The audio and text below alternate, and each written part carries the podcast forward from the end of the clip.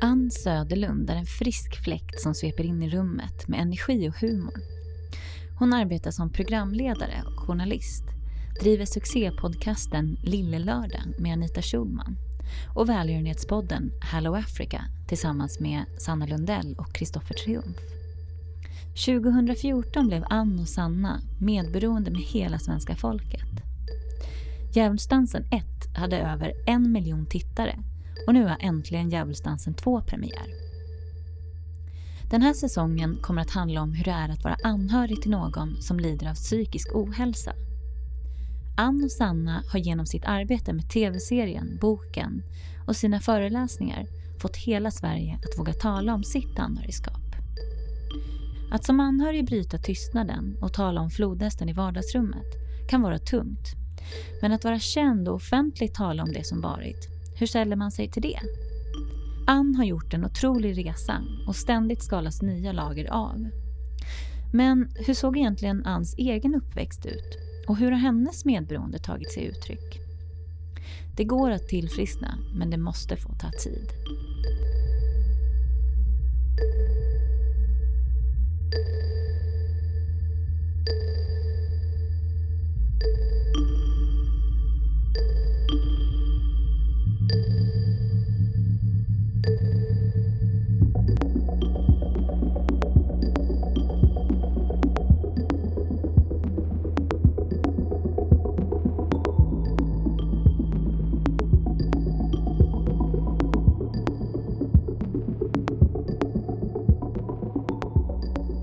Välkommen Ann! Tack så jättemycket. När jag tänker på ordet medberoende mm. så kopplar jag det väldigt mycket till djävulsdansen och det känns som att väldigt många kom i kontakt med ordet medberoende just genom djävulsdansen.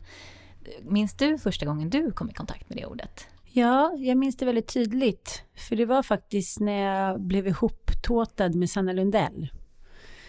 Och vi började umgås. Vi var båda då eh, i en kris kan man lugnt säga. Och hon sa men gud du är så medberoende. Du är så medberoende just nu. Jag säger, jag har medberoende. Efter alla dessa år av medberoende och anhörigskap så hade det liksom inte kommit till mig att jag skulle googla på vad det var jag var med om.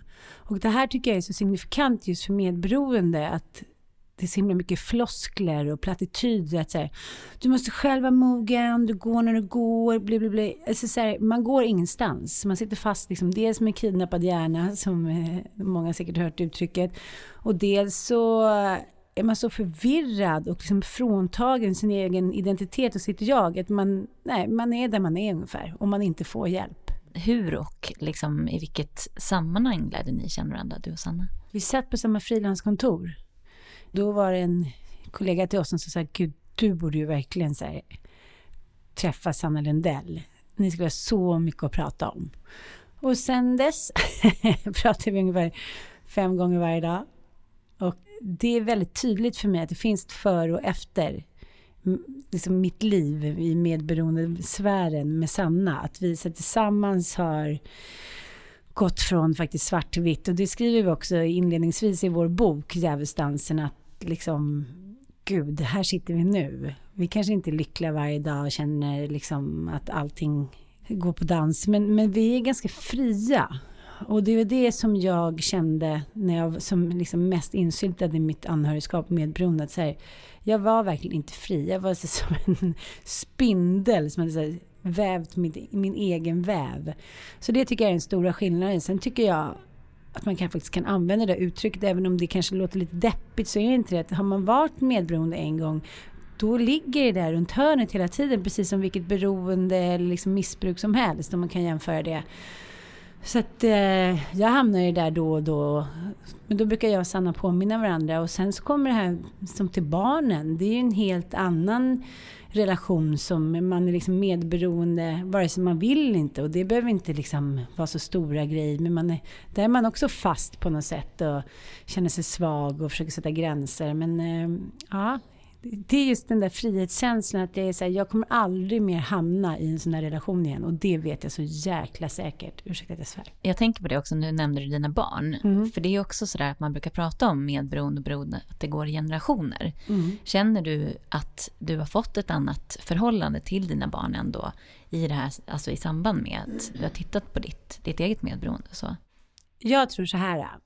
Inget av mina barn kommer bli medberoende till vare sig mig eller till deras fäder. De har sett den här djävulsdansen ganska tydligt och de har också liksom kommit ur den ganska tidigt. Sen kan de vara mer eller mindre känsliga men jag kan redan nu känna att de är så pass starka och så pass tydliga och jag vill inte säga respektlösa men, men de är liksom inte fast i vårt mående. Så de stod ganska fria från det. Och det tror jag också att de lärde sig under åren när djävulsdansen pågick. Att de gjorde ett val där tycker jag. Och sen så har ju barnen använt olika strategier för att liksom gå ur det. Mer eller mindre drastiskt. Men nej, jag känner mig faktiskt inte orolig. Och nu har jag nya barn med en ny man som inte är beroende. Jag tänkte på det på vägen upp i hissen hem till mitt eget hem idag. Så tänkte jag så här gud vilken underbar känsla det är att veta att de här barnen inte kommer behöva vara med om den här djävulsdansen, alltså ta i trä. Och eh, att jag också kände på något konstigt sätt att jag fick revansch som mamma.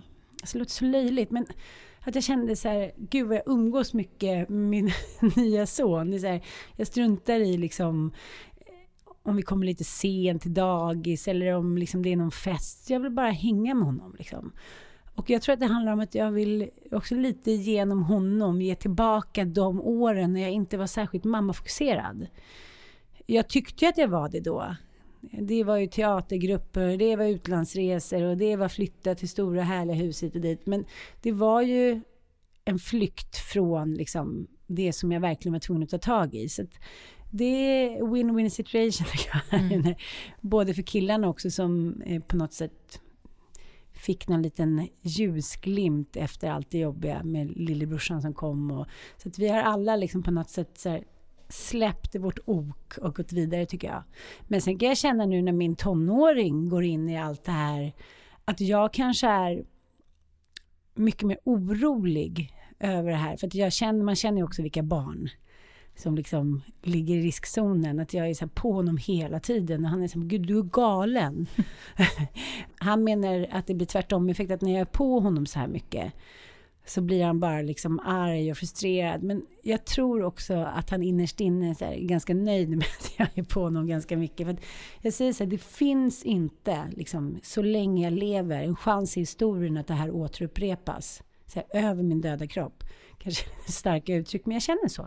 Men det är intressant för det är det som är, även om man måste ju ta tag i sitt medberoende för sin egen skull. Mm. Men det känns som att det är ju alla andra relationer, så var det för mig i alla fall, att jag kände att relationerna runt om mig blev också bättre och det blir som ringar på vattnet liksom. Så det tänker jag också att, att det plötsligt finns ett språk. Och i en familj sådär med barn och så, så känns det som att det kan vara avgörande tänker jag. Absolut. Sen har ju vi pratat öppet om det på ett sätt, men kanske för Sanna har det blivit lättare för att det pågick när barnen var äldre. Men för mig var det att mitt ex då eh, tog sig ur missbruket liksom när de var ganska små. Och då blir det lite så konstigt att efterhand säga, ja nu vet du det som hände med pappa. Men jag tänkte att när de närmar sig eller behöver, då tar jag den historien mer noggrant med dem som jag har gjort nu med min tonåring. Eh, jag tycker att det är en svår liksom skiljelinje där när det känns som att man bara ska här, prata om saker och så känns det nästan som att man smutskastar. Mm. Fast det är inte det man vill. Man är bara så otroligt ivrig med att förklara att så här, det där roliga som ni tror liksom lite balt och coolt att se på amerikanska ungdomsfilmer, så här, det kan leda till liksom helvetet. Så jag, det är en svår balansgång det där. Mm. Men jag tror verkligen på öppenhet och ärlighet och det har vi också hört och märkt efter Djävulsdansen 1 att den här skammen som många barn har, att de inte vill gå med på anhöriggrupper eller gå iväg och prata, eh, den har släppt ganska mycket. Att nu är man eh, kanske lite mer ja, uppmärksam också hur man ska möta barnen. Är det någon som inte vill komma till en anhöriggrupp, ja, men då får man väl gå hem dit då. Man måste liksom tänka nytt i medberoende och liksom, tycker jag, missbruksvården. Att det behöver inte alltid vara att liksom, man måste komma dit, utan ibland kan ju också säga David eller Goliat gå till varandra så att säga. För det är väldigt svårt och skamfullt och det är också de känslor man har själv av misslyckande som var så otroligt starka hos mig och som jag ser runt omkring mig. Hur skulle liksom barnen inte kunna känna av det? Och vad då skulle de helt plötsligt stå starka 10-12 år gamla och känna så här, mamma verkar tycka att det här är liksom det värsta som finns och så pinsamt och skamfullt och skuldmedvetet. Men jag tycker att det är helt okej okay att pappa eller mamma hmm, hmm, hmm, så att, eh, jag tror att det är väldigt viktigt att vara ärlig men också att försöka att inte liksom överföra den här skammen och skulden. Vilket är skitsvårt för man känner den ju. Verkligen. Mm. Ni nämner ju också både du och Sanna då i Djävulsdansen att ni båda vuxit upp med eh, pappor som alkoholister. Och din pappa jobbade som journalist. Mm. Vad gjorde din mamma? Gud vad roligt att du frågar min lilla mhm. mamma. Mamma var ju en sann 70-tals, 80-talsmamma. Eh, hängde med lite där pappa fick jobb. Men hon var utbildad liksom ekonom. Men eh, hon var lite så här allkonstnär. Hon liksom, ja, byggde om möbler och var tapetserare. Hon jobbade som lärare, dagisfröken, banktjej, sålde möbler, sålde godis. Och så var hon, eh, hon anpassade sig efter pappa så var hon också väldigt mycket mamma. Mm. Men eh, liksom på slutet av sitt liv, liksom de sista tio åren när vi var tonåringar och sådär, då jobbade hon på bank igen. Som någon form av bankchef. så konstigt att hon valde yrket. När, när jag ser henne och tänker på henne så tänker jag så här, hon måste ha varit liksom barn av sin tid. Hade hon vuxit upp när jag hade vuxit upp, då hade hon definitivt inte blivit banktjeja. Mm. Men ni, precis du nämnde det också att ni flyttade runt rätt mycket. Mm. Vad var ni för en familj liksom? Jag tänker så här när man kommer till nya skolor och ska träffa nya vänner och så här. Hur tror du att folk såg på er? Vi var ju ganska traditionell familj ändå. Mamma kommer ju från Eksjö och pappa från Katrineholm, från två eh, vitt skilda världar i och för sig. Men mamma var ju väldigt mycket så här, mamma och pappa var väldigt så här jovalisk och liksom humoristisk och givmild. Och det var de båda två, otroligt generösa. Så jag tror att man såg oss inte så himla sådär eh, att vi var en annorlunda familj.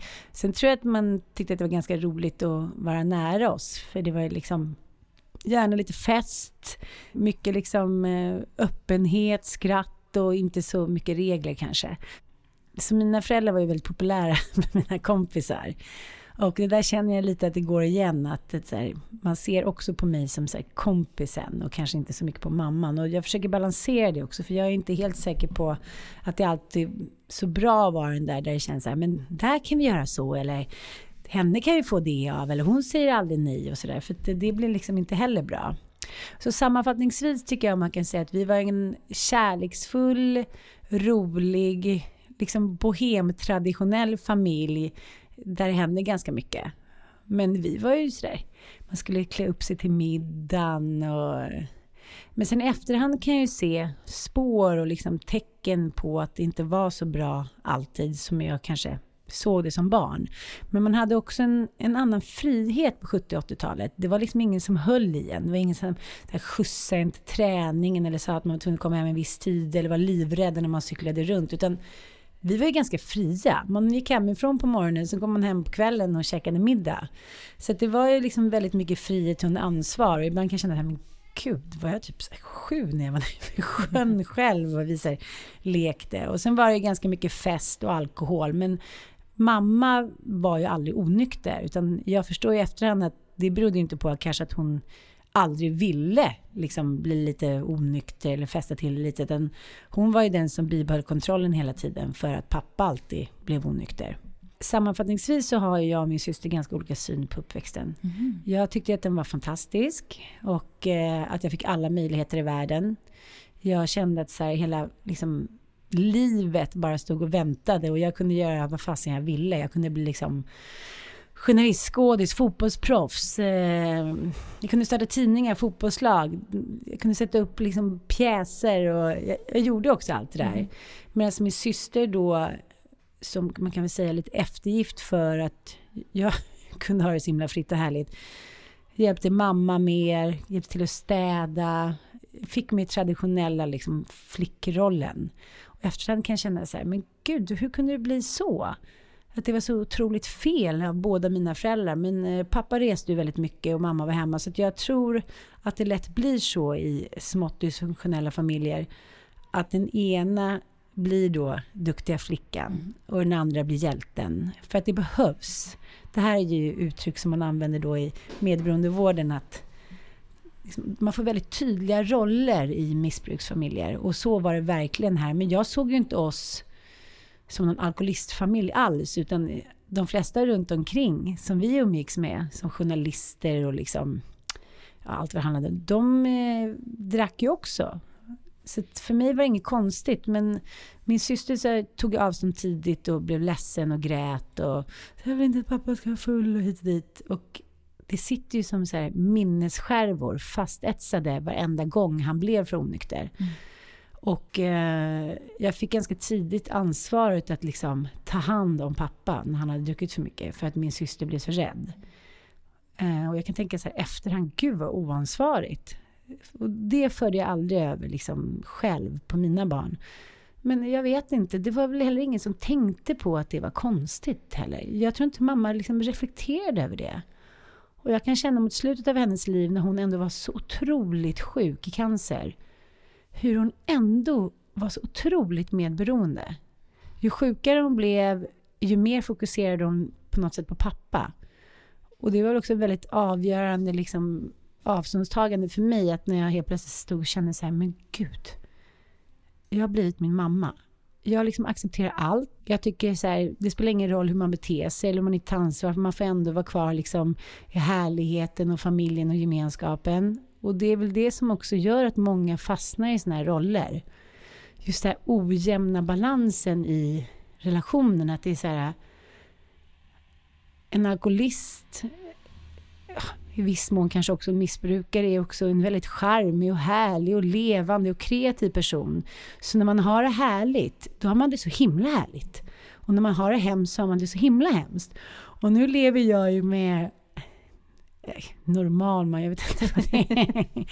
Han är väl inte jättenormal. Men eh, jag lever i en liksom relation där man ser efter varandra. Ingen tar liksom något eget själviskt kliv åt något håll och så här lämnar någon i sticket. Och det här är väldigt konstigt för mig. Jag är ju inte van vid det. Jag är van vid att hela tiden ha en liten dörrspringa öppen, sova med ena ögat, ha liksom en packad väska. Jag är så beredd hela tiden på en flyktplan. Och nu behöver jag inte det längre. Och i början kände jag så här, men gud, ska jag ha det så här nu? Tyckte jag att det blev liksom lite tråkigt. Mm. Så ska sitta där i soffan hela kvällen. Mm, vi ska inte hitta på något då. Så det här är ju någonting som vi har fått jobba med tillsammans. Mm. Nu menar inte jag att han är en tråkmåns, han är nog roligare än de flesta. Men att det var liksom ingen katastroffeeling hela tiden. Jag behövde inte släcka någon brand. Om jag satt i soffan kunde jag sitta i soffan. Om han sa att han skulle komma hem klockan två, då gjorde han det. Eller om han eh, var på fest var han inte borta två dagar eller liksom lät mig vara ensam typ på semestern för att han hade hittat någon rolig människa han skulle prata med. Och det här är väldigt helande men, men eh, inte odelbart liksom positivt har det inte varit just därför att kickmänniskor som, ja, som vi, man har ju blivit det under sin uppväxt för att det är så här, nu händer någonting, det händer alltid någonting, nu är det roligt, nu är det fest hit och dit. Men jag börjar mer och mer uppskatta att så här, känna den här tryggheten, att liksom allting är ungefär som allting är hela tiden. Och nu börjar jag känna att jag börjar bli tråkig och gammal. Fast egentligen bara är som de flesta har det. Men det vet man ju inte. Men det, jag tycker det är intressant det där, du pratade lite om roller i, i familjen och så. För jag var ju titta på er fantastiska föreställning eh, på eh, Maximteatern. Uh. Och då börjar det med att du kom ut i clown-outfit. Mm. Och eh, då pratar ni väldigt mycket om de här olika rollerna då. Och jag tänker på det i den här i familjekonstellationen när ni flyttade runt så pass mycket mm. och var tvungna att liksom lära känna nya vänner och så här. Var det en slags strategi som du använde även där? Att vara rolig och, och så? Kan du minnas någonting från det? Absolut, jag minns det supertydligt. Sen känner jag ju fler barn jag får, nu får jag ju snart mitt femte barn, att man tänker att de ska vara ungefär lika från början och sen så blir de liksom påverkade av en själv. Men nu inser jag att man föds ganska mycket som man blir. Jag tycker nästan att den första blicken och ansatsen från mina pojkar har varit ungefär som de har blivit. Mm. Om de har kommit ut fort eller varit så här, inte velat komma ut. Om de har kommit ut på lagom och ner, då har de liksom blivit ungefär så. Så att jag kände tidigt att jag tyckte att det var kul att showa. Det finns bilder på mig när jag är två år och jag bär omkring grejer och jag klär ut mig. Mm. Och, så att jag tror att det är en blandning av att det var väldigt lätt för mig att ta an mig den rollen och att den behövdes i vår familj. Eh, jag tror att hade jag börjat städa eh, liksom, och bli bra på det så hade det tagit 200 år. Men man kanske bara har olika fallenhet för hur man vill ha det. Mm. Jag tänker också att jag uppfostrades ganska mycket vad ska man säga, i killanda. Det låter ju så himla opolitiskt korrekt men vi uppfostrar ju våra barn olika om de är killar och tjejer. Att ja, ja, men Anson, men hon behöver inte städa, bara liksom hon är rolig och härlig och tillför det här i vårt liv. Och det blev också väldigt tydligt för mig efteråt att min mamma behövde verkligen den liksom energin och så, skrattet och showen som jag kanske gav dem. Att det kanske var liksom mycket, mycket jobbigare än vad hon gav sken av. Hon var ju så här envis småländska och liksom, man skulle inte så berätta om någonting var dåligt. Och, och det blev så otroligt tydligt när pappa då blev liksom, ja, han blev sjuk med mamma när hon blev sjuk för att han inte klarade av jag har ju tyvärr också blivit en strutsmänniska. När någonting är jobbigt så bara Oj, låtsas som att det inte finns. Man låtsas som att det inte finns, finns det inte. Så låtsas, och så katastrofen. Liksom. Det tycker jag nästan känns som det tyngsta, att jag inte hade mer verktyg då. Jag menar, jag kan ju skylla på min ungdom, jag kan skylla på okunskap, att det var början av livet, att jag var liksom naiv, att jag var omogen hit och dit. Men att jag liksom att jag inte mer kunde ge henne verktyg. Och du tänker så här, då kanske hon hade varit frisk nu och så kanske man alltid tänker. Men det där har ju varit svårt för mig. För jag tyckte att min pappa var min hjälte, såklart. Att se hur han reagerade när mamma blev sjuk. När hon hade liksom stått bakom honom i alla år. Och sen så eh, blev hon sjuk. Och då liksom började han supa ännu mer och bete sig som ett jävla arsle. Men ju mer kunskap man får, ju mer förlåtande blir man ju för att det är en sjukdom och det är liksom inte han själv som har velat det här. Men samtidigt så, ibland tycker jag att man hamnar lite i, i fel spår. Bara för att någon är en alkoholist så kan man få vara arg på den och besviken och ledsen och det är svårt att laga de här skärvorna. Jag försöker vara liksom förlåtande och storsint, mm. och, men det går inte hela tiden. Och det, det får man väl också liksom ha med sig att vad fan, jag får väl också vara arg. Jag har ju så här, levt här i så många år och det har förstört så mycket av mitt liv. Och då tänker man så här, kanske kunde bara säga förlåt. Mm. Det kommer inte. Men där, för din relation med din pappa, du mm. sa att han var liksom din idol. Vad hade mm. ni för relation när du var liten? Men man måste ju också se, så 80-talet var ju liksom en era av så här, mjölk och honung i Sverige de som jobbade som journalister på de stora kvällstidningarna, de var ju liksom som superstars. De tjänade pengar, de fick liksom bete sig lite hur de ville, alla backade upp varandra. Det var liksom ganska manschauvinistiskt, särskilt liksom där pappa jobbade. Så att jag minns nog ingen gång där han och jag bara har umgåtts. Utan han kom hem då, efter kanske varit på OS i typ sex veckor, eller varit på VM eller hit och dit. Och då skulle det vara roligt och fest och sådär. Eh, jag kommer ihåg att han kanske var på två fotbollsmatcher nu kanske jag höftar. och då skulle han liksom i pausen säga, okej okay, Ann, nu får du tänka på att du springer upp där och så måste du... Och jag blev så förbannad. Jag bara så här, men hörru din liksom trasan och bananer typ. Så du är aldrig hemma, du, liksom, mamma står där och skriker hes på varenda träning och marsch och nu ska du komma och tycka till. Det kändes ganska signifikant också för den typen av människor. Eh, sen umgicks vi mycket i vår familj. Vi hade liksom en fjällstuga och vi reste mycket utomlands. Och liksom, vi var en väldigt tajt familj. Men det var liksom mamma som var den viktiga. Mm. Och det där kan jag känna sitter i. Att jag har otroligt mycket mer respekt för kvinnor. Mm. Jag tycker liksom de är härligare, roligare, starkare, mänskligare. Eh, och det, jag vet inte, det kanske inte är männens fel. men jag fortfarande att jag känner så här, ja, men män liksom, ja, de är härliga, jag älskar dem, jag vill vara med dem. Jag, jag tycker jag står över dem. När, när liksom gick det upp för dig att han var alkoholist? Mm. Om jag tänker tillbaka på det så jag ser inget tillfälle där jag får en aha-upplevelse. Däremot när han fyllde 50 eh, Eh, började närma sig 50-årsåldern, då fick han en livskris. Och då kände jag så här, då var jag själv liksom äldre, hade en egen relation och då tyckte jag liksom inte längre att det var roligt. Eller roligt roligt, det har jag väl inte tyckt innan heller, men då kände jag så här, nej, nu har det liksom gått över alla gränser. Att liksom det ska drickas och drickas och drickas och på det här osunda sättet. Men sen när jag tänker tillbaka på det så... Alltså han har ju varit det många år, liksom hemma, alkoholist och... Men som till exempel, det här är så klassiskt tycker jag och det här vittnar ju många om. Pappan eller mamman ska gå ner och göra en fredagsdrink. Och så, så kommer man in och så ser inte hen det. Och så gör de en drink, sveper och gör en ny och går upp och... Liksom, ah, här, här gjorde jag en varsin drink. Mm. Det är därför det är så svårt för de få vänner som jag har som har problem med alkoholen att jag bara säger zzz. Mm. Man ser direkt på någon när, liksom, när det har gått överstyr.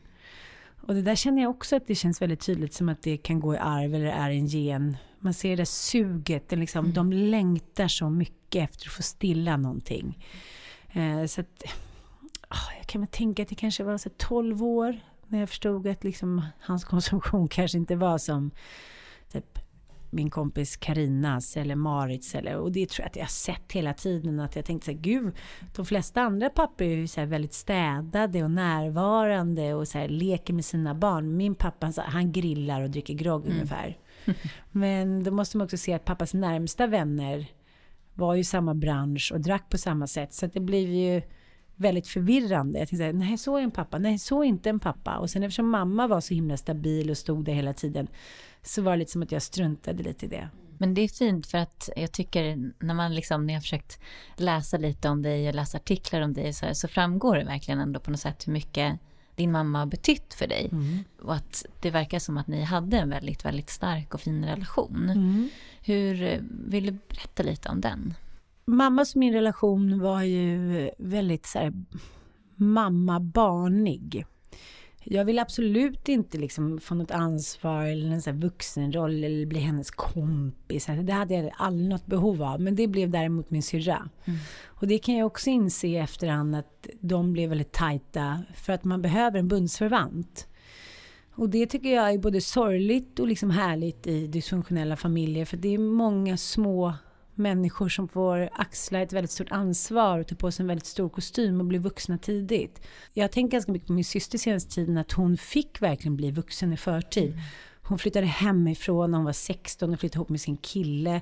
Alltså sådana här grejer som jag tänker så här, men varför satte ingen stopp för det här? Hon ville hoppa av skolan efter nian hon liksom skulle bli så kaxig och sket i plugget i sjuan. Och när jag själv ser att det finns kanske sådana tendenser hos något av mina barn, du vet jag blir ju galen. Man ringer lärare, byter skola. Alltså så, även fast man inte kanske har mer tid nu än man hade då, utan snarare tvärtom, så är det så att, men det får inte ske. Alltså du säger, då får du ta ett sabbatsår och sen får du börja om. Och så, jag går bara inte med på att ni bestämmer själva. Gud, det låter så himla hemskt. Men det är ju att dra gränser också. Ja, jag. Mm. precis. Men det känner jag också att när jag var som mest insyltad i mitt medberoende, men liksom vem orkar dra gränser? Man försöker ju bara överleva dagen. Men jag har också sett många som blir tvärtom, att de blir liksom väldigt gränssättande. Att de känner så här, nej men inte en tillflytande grej, utan det är så här, deras barn får inte göra någonting. De blir nästan inlåsta. Mm. Så det, det, är också svårt. Man gör ju vad man kan mm. för att på något sätt överleva dagen. Mm. Och det kanske låter liksom tragiskt och det behöver inte alls vara så tragiskt. Men, men ofta är man ju väldigt själv och isolerad för att man inte vågar säga till någon hur det ligger till. Och för mig blev det ju väldigt, tycker jag, paradoxalt. För att jag ena sidan utåt var liksom en känd människa som pratar om tjejers rätt. Mm. Och liksom att man skulle stå för sig själv, stå upp för sig själv. Jag hade många liksom, fans som, jag, som skrev till mig och varit en förebild. Och sen så liksom levde jag tillsammans med en kille då innan mitt ex då som slog mig och sen blev det en missbrukare och sen bara kände jag så här, men gud, hela jag är bara en så här, världens falskaste människa. Mm. Fast jag hade ju två liv. Å ena sidan var jag den här starka tjejen som var ett bra liksom föredöme eller en förebild och stod liksom på tjejernas och de svaga sida. Å andra sidan så hade jag liksom inget facit med mig själv eller någon karta ritad. Så att hemma så var det som att så här, men här behöver jag inte ha någon respekt. Och liksom, det här har tagit lång tid att sammanfoga de här två eh, personerna tycker jag. Jag har ju varit ganska så här, med många personligheter i min person, vilket så här utvecklas under åren. Men nu går jag bort från min mamma. Jag vet inte, jag känner samtidigt det här med min mamma att jag, det är någonting som jag måste ta tag i. Jag känner så här, jag stängde nog av ganska mycket när hon dog. Mm. Och det här är ändå, ja det är 20, ja oh, gud, men gud det är 20 år sedan. Mm. Och ibland när jag ser när annonser på nätet eller träffar någon som jag känner som är så här, gå sorgebearbetning och inte det känns som, men gud jag måste ta tag i det där. Om jag någon gång ska bli hel och känna mig liksom som en här, del av den här världen, att jag går så här, under fast mylla, då måste jag det. Men jag, jag är nog ganska rädd. Mm. Men vi hade en underbar liksom, relation. Jag och min syra och min mamma var supertajta. Vi liksom reste, vi gjorde allt tillsammans. Jag sa allt till henne. Eh, jag älskade henne över allt annat.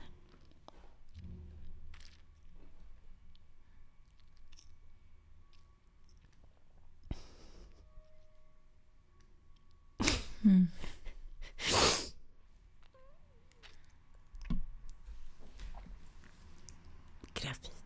Mm.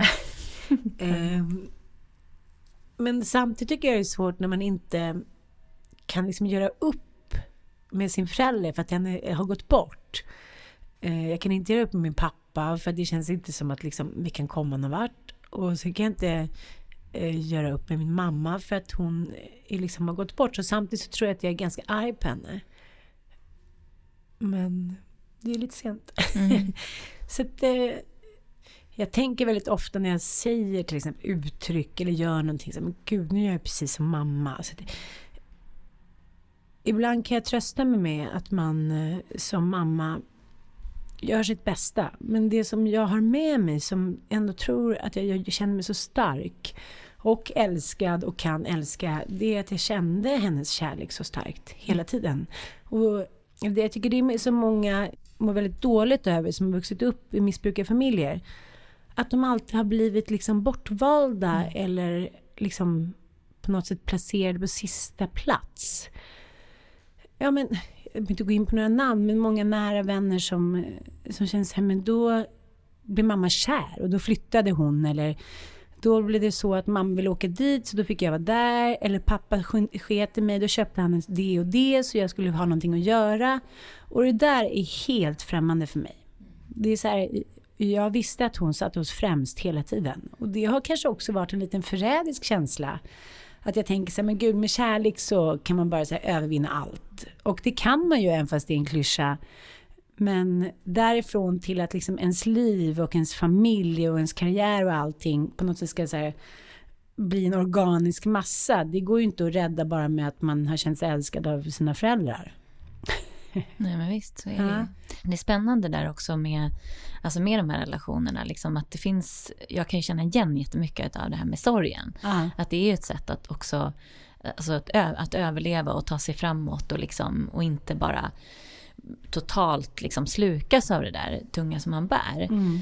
Men det som jag också kan känna väldigt, väldigt mycket, som jag tänkte på dig Sanna också där, att det är som att man har någon slags magnet till till folk som också kommer från dysfunktionella mm, mm. miljöer. Mm. Men för mig tog det väldigt lång tid innan man pratade om det här. Alltså det var som att man klickade men det, man hade, eller jag hade i alla fall inget språk. Liksom. Hur har det varit för dig? Har du dragit, jag tänker både så här, relationer och vänner och har du också haft det? Men jag tycker att det också, där finns ett väldigt tydligt före och efter. Mm. När mamma gick bort, då känns det som att min dragningskraft drogs till helt andra typer av människor.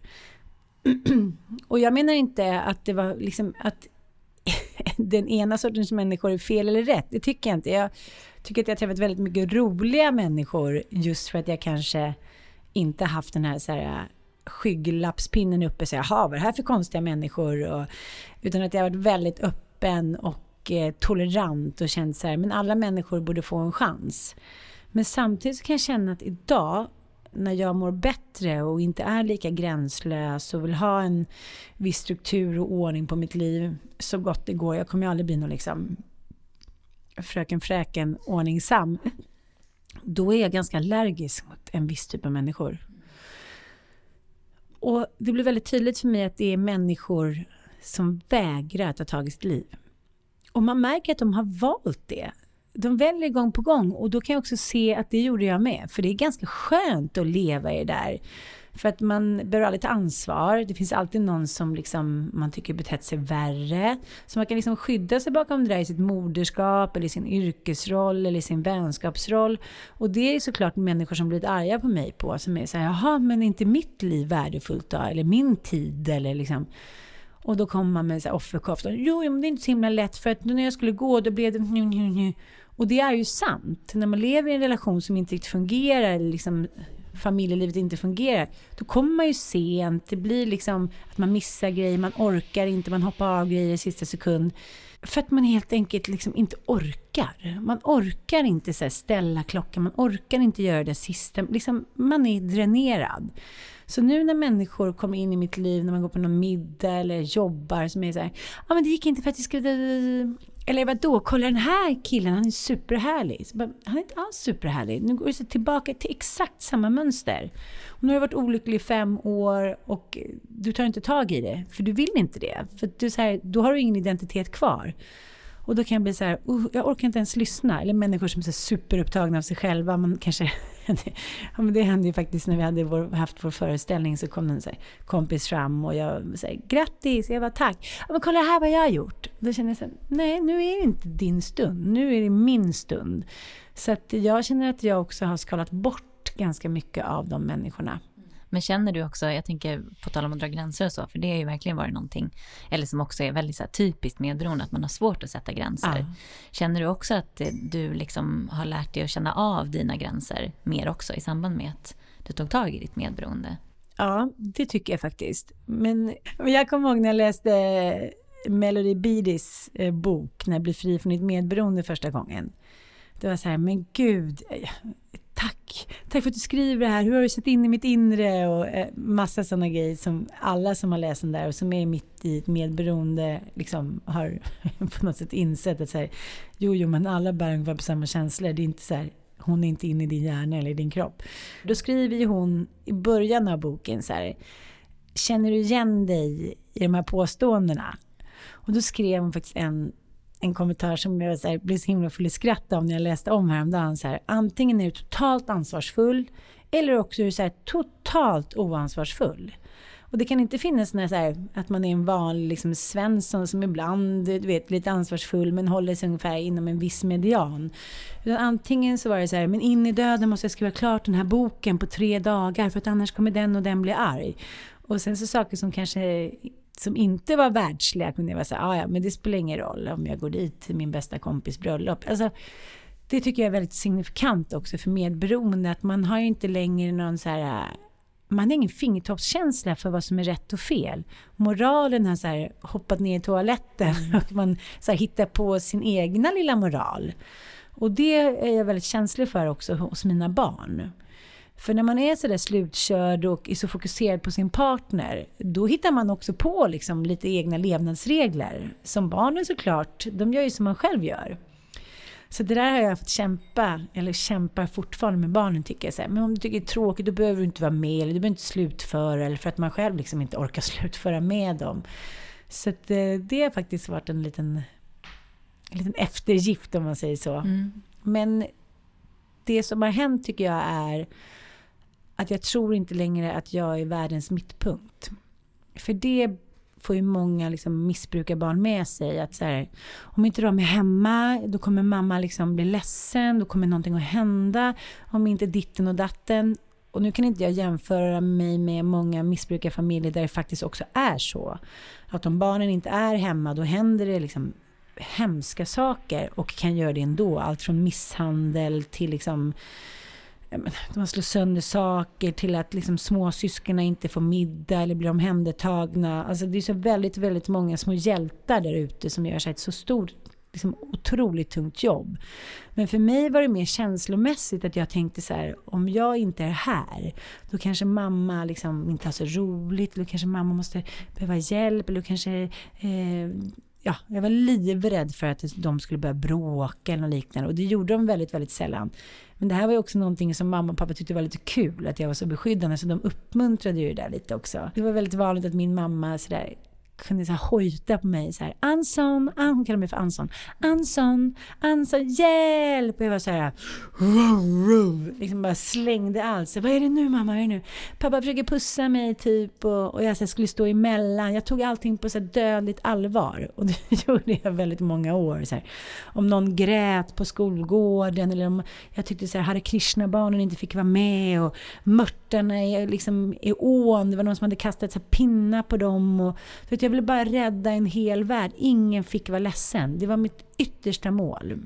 Och nu är jag liksom mer av så här, inställningen att ja, jag kan inte så här, hindra folk. Folk bryr sig inte så himla mycket om jag är där eller inte. Det är klart att de kanske blir besvikna och liknande. Och den befrielsen när man så kan ringa och säga så här, jag vet att jag har tackat ja eller jag vet att jag lovade, men jag måste sätta liksom det här före mina barn eller min relation eller liksom någonting, den är också så fantastisk. För det har blivit ganska lätt att nyttja mig, för jag vill inte säga utnyttja, eftersom jag har alltid liksom varit på en egen enklav också liksom i relationsdramat. Jag har aldrig liksom stått vid min mans sida och vi har kommit som ett par eller liknande, utan ja, det har varit jag och barnen eller jag och kompisarna. Och det här har också varit väldigt tydligt när jag träffade min nya man som var så här, men kan du inte hålla på och boka massa resor med andra? Jag, jag är din man, liksom. jag är din nya familj. Jaha, vill du följa med också? Varför skulle inte jag vilja följa med? och jag och Sanna liksom, ah, men då åker vi dit, ska vi skriva en bok där? Och jag har nog liksom i min överlevnadsstrategi bara liksom kört på. Mm.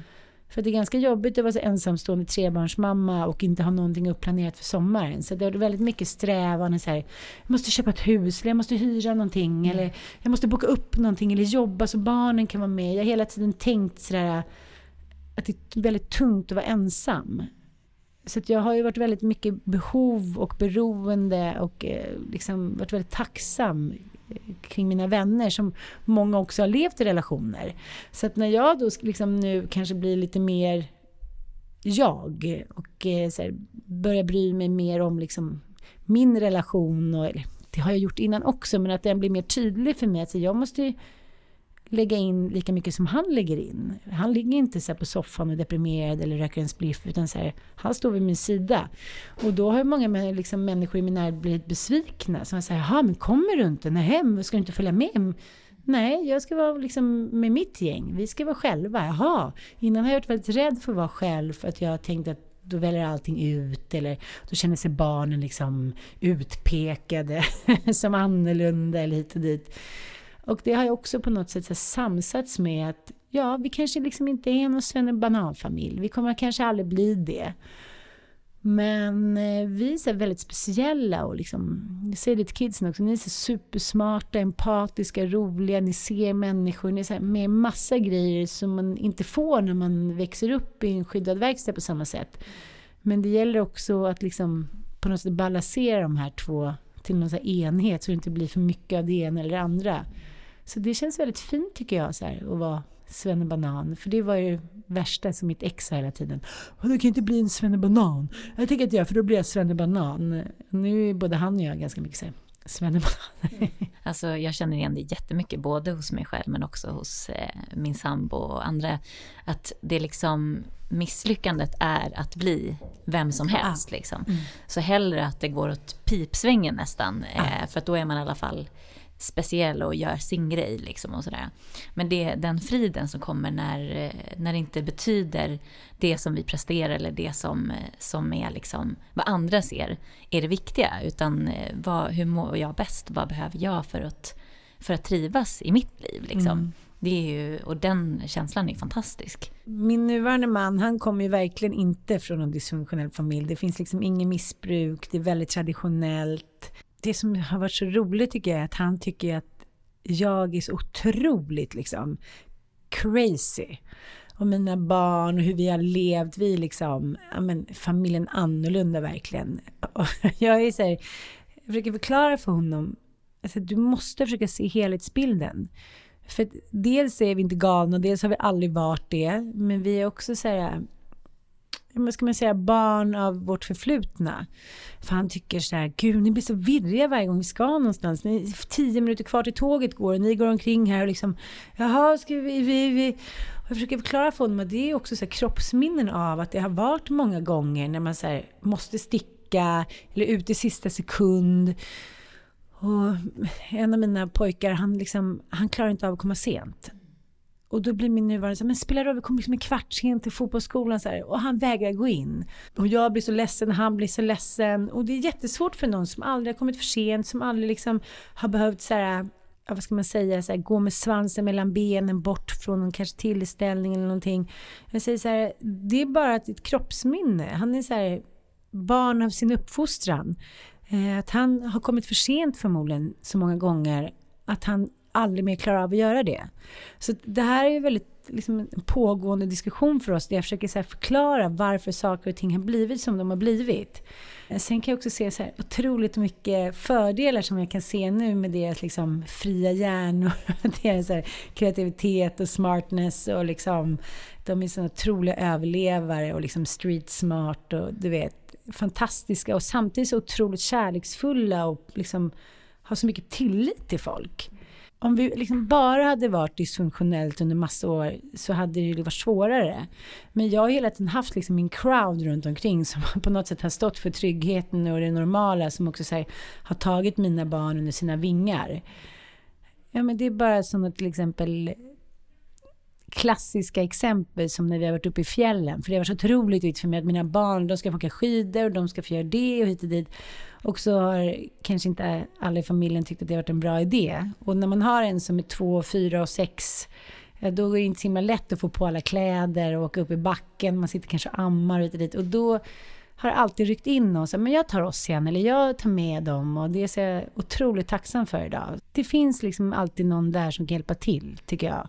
Och det måste man också våga sträcka ut handen. Men sen har det också varit jobbigt så många gånger när man har känt att man just inte har varit en svennebanan och därför känt sig misslyckad när man kommer på en middag och det är så 23 par och deras barn och själv kommer man så här Hej förlåt jag hann inte gå och handla någonting och liksom oj, han har knappt några kläder på sig.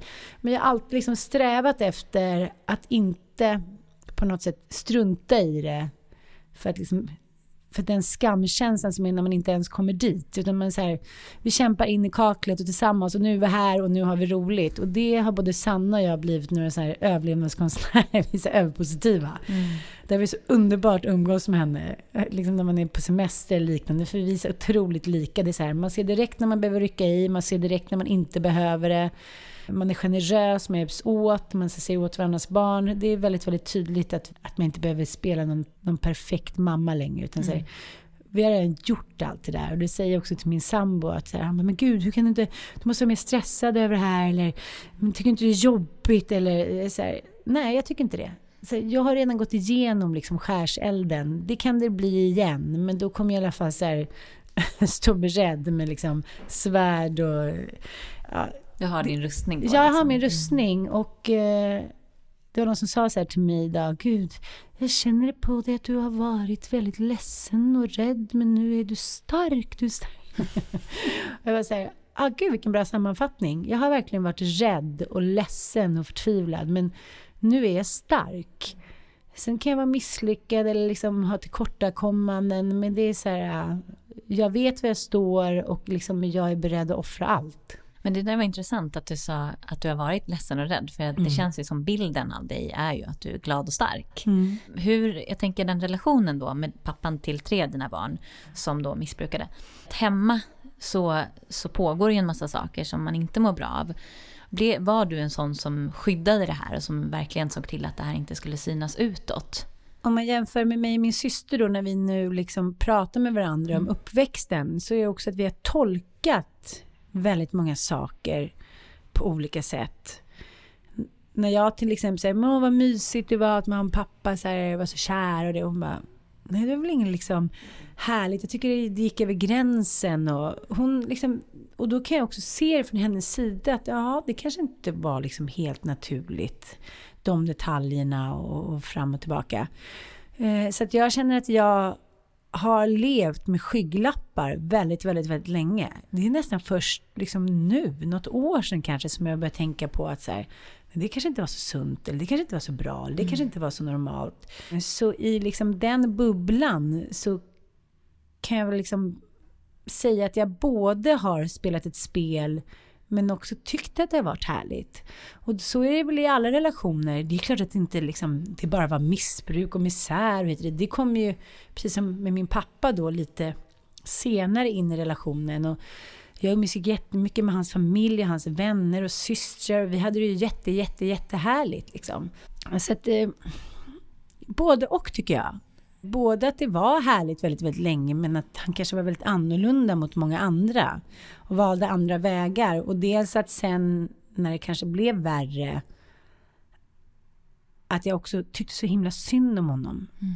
Det är väldigt lätt att tycka synd om människor när man är medberoende. Jag tycker synd om min pappa, jag tycker synd om mina barn, om hundar och jag tycker synd om tanter på stan, jag tycker synd om allt och alla hela tiden. Jag gör inte längre det. Jag träffade faktiskt en coach på flyget häromdagen och jag ville verkligen sova. Jag var på väg från Malmö men han ville verkligen prata med mig. Och jag försökte blunda och så här, pockande blick liksom. jag kände, slut var det så här, jag gav upp och började prata med honom. Och han var så här, eh, strategi och livscoach för framgångsrika människor. Och väldigt framgångsrika människor. Och vi började prata lite om den här bilden man har om sig själv. Att nu är det så här och så kommer det alltid förbli och jag kan inte ändra mig. Då sa han så jag blir så himla liksom, provocerad och förbannad och sur och ledsen när jag träffar liksom, män och kvinnor, framgångsrika i 30-årsåldern som säger så här.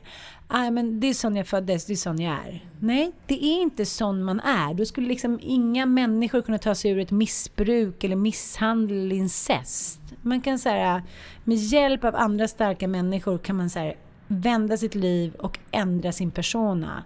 Hatar också det där liksom, uttrycket som är så här, jo du kan bara ändra på dig själv, inte på din partner. Nej men så här, vi kan väl båda två ändra på oss och sen så här, switcha om det till något annat. Och det tycker jag också så här, att det verkligen har blivit i min nuvarande relation.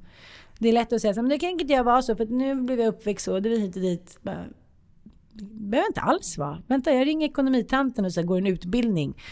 Att det handlar om det här ansvaret. Jag träffade en tjejkompis igår och hon, hon sa att det är så jobbigt. Min kille han, liksom, han vill aldrig pussas och kramas. Det är aldrig några kärleksfulla känslor. Men han, jag vet att han är tokig i mig. Och, men jag håller på att liksom gå under. Jag måste här, måste ha någon som tar på mig, som visar kärlek och uppskattning. Och, men, gå till en terapeut, be honom så här, läsa böcker, så här, öva, fake it till you make it.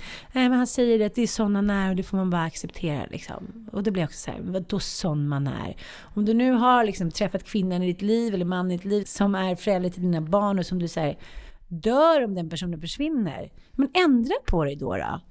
Och det är den här offerkoftan som också är liksom, kan vara i skydd av någonting annat. Att man är så här, man vill inte ta tag i för man tror inte att man behöver. Och sen ser plötsligt så en dag så kanske man blir lämnad eller man får inte det där jobbet för att man är så här, man känner en cool attityd. Så här, lägg dig ner på golvet, så sänk garden, klipp av dig fjädrarna och börja om. Det är så uppenbart att man måste ha en strategi för det. Det är inte så att det kommer någon så här gudomligt liksom fallande regn som helt plötsligt förändrar dig över en natt. Och, och det var också väldigt tydligt i mitt, liksom, mitt medberoende att jag har försökt ta mig ur en massa gånger och känt mig som ett offer, tyckt synd om mig själv och känt att det är hopplöst. Här går jag i dyn och liksom ingen kan hjälpa mig och stackars mig. Och... Men sen så en dag så var det bara så här, okej, okay, ingen annan kanske hade ställt sig upp nu. Hon kanske hade legat kvar där i mörkret. Men så här, det är bara att ställa sig upp och göra upp en livsplan. Och den kanske inte behöver vara så himla himla tydlig eller liksom så himla skarp. Men den måste ändå så här, ha en början och en fortsättning. Och det var först då som jag tyckte att jag kunde ta mig ur det här. Du sa det, det här med att det här är liksom skyddet, att jag, jag är så här. Liksom. För mm. Jag känner igen det jättemycket. För ja. mig var det ju för att det var så mycket rädsla. Alltså att om jag släpper på det här, vem är jag då? Och den här att man vet ju någonstans att det finns ett mörker. Och man är så otroligt rädd, jag var så otroligt rädd för vad som skulle komma om jag öppnade den dörren. Mm. Där har man ju verkligen ingen kontroll. Liksom. Och just det där med, med sorg och så, när din, din mamma gick bort i cancer, mm. var du 23 eller hur gammal mm. var du då? Uh, jag tänker, eh, när jag var 23 så var jag verkligen mitt uppe i min så här, superförnekelse. Liksom, eh, och gjorde allt för att inte vara min historia.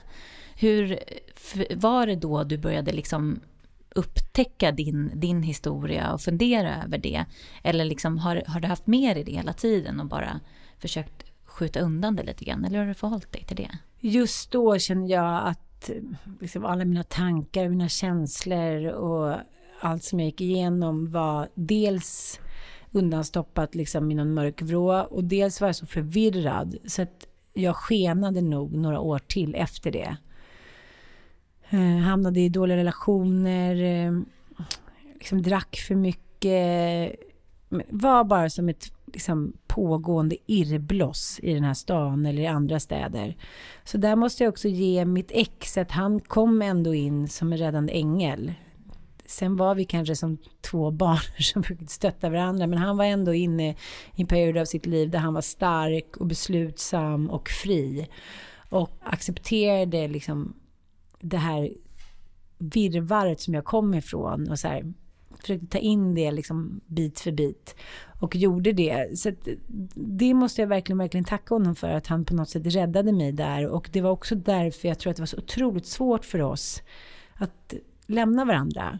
För när man, någon har räddat en utan att man har tänkt den tanken, då är man så otroligt fäst vid den. Då tänker man så här, om den personen försvinner, tänk om jag hamnar i det där svarta hålet igen.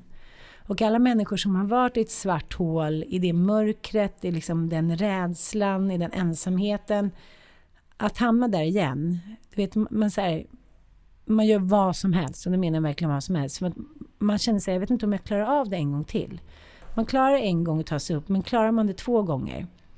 Så det var väldigt mycket känslan av totalt mörker när vi försökte lämna varandra. För vi förstod ju efter ett tag att liksom, vi kanske hade vuxit ifrån varandra, vi kanske inte passade så himla bra ihop, vi ville ha olika liv. Samtidigt så var det ju att vi behövde varandras liksom, starka sidor. Jag behövde hans lugn och han behövde mitt ljus och min glädje. Jag kommer aldrig... Jag kan också känna att det känns lite orättvist mot min nuvarande. Att de här relationerna som man lever i, som kanske är med någon som missbrukar eller när man själv har mått dåligt de blir initialt så otroligt starka. Och det handlar ju kanske inte om att man är mer förälskad eller att man passar bättre ihop, vilket man absolut inte gör. Men det är att man har gått igenom så mycket tillsammans, så man är så här hårt bunden med varandra så det är nästan omöjligt att lämna någon. Och jag försöker förklara det för min nuvarande, att så här, nu är inte jag längre rädd. Så här, jag står inte och faller en gång till. Jag kommer bli världens ledsnaste, jag vill verkligen vara med dig. Men den här känslan av att man inte klarar sig själv som jag hade under så många år. Vilket är helt absurt när man ser så här, mitt liv i övrigt som ändå har gått ganska bra. Men, men där blir man också rädda båda två så man försöker övertyga varandra om att utan mig är du ingen. Så den här djävulsdansen blir så otroligt liksom ah, dränerande för båda parter. Att man, sen blir man missunnsam, avundsjuk och till slut så vet man att det finns inte en gnutta liksom ljus och kärlek kvar. Det är bara den rädslan av att de här två kackerlackorna ska liksom inte få stå bredvid varandra och klara allt. Och där känner jag att det är så otroligt viktigt att så få prata med någon som säger så här, okej, okay, nu är det här två skilda grejer. Ni borde ha lämnat varandra för länge sedan. Ledsen, så här, don't shoot the messenger. Men så här, ni har haft underbart och ni har älskat varandra, men nu är det bara liksom svärta och sorg. Nu gör vi så här. Och eh, det sa jag också till min dåvarande terapeut. Så här, jag vet ingenting. Du får bara, säg bara åt mig vad jag ska göra. Och det har jag ju sagt innan. Och då har jag varit så här, du måste känna själv, du måste veta. Hon var bara så här, jag fattar precis vad du menar. Det här ska du göra de närmsta två veckorna. Och det var verkligen min räddning.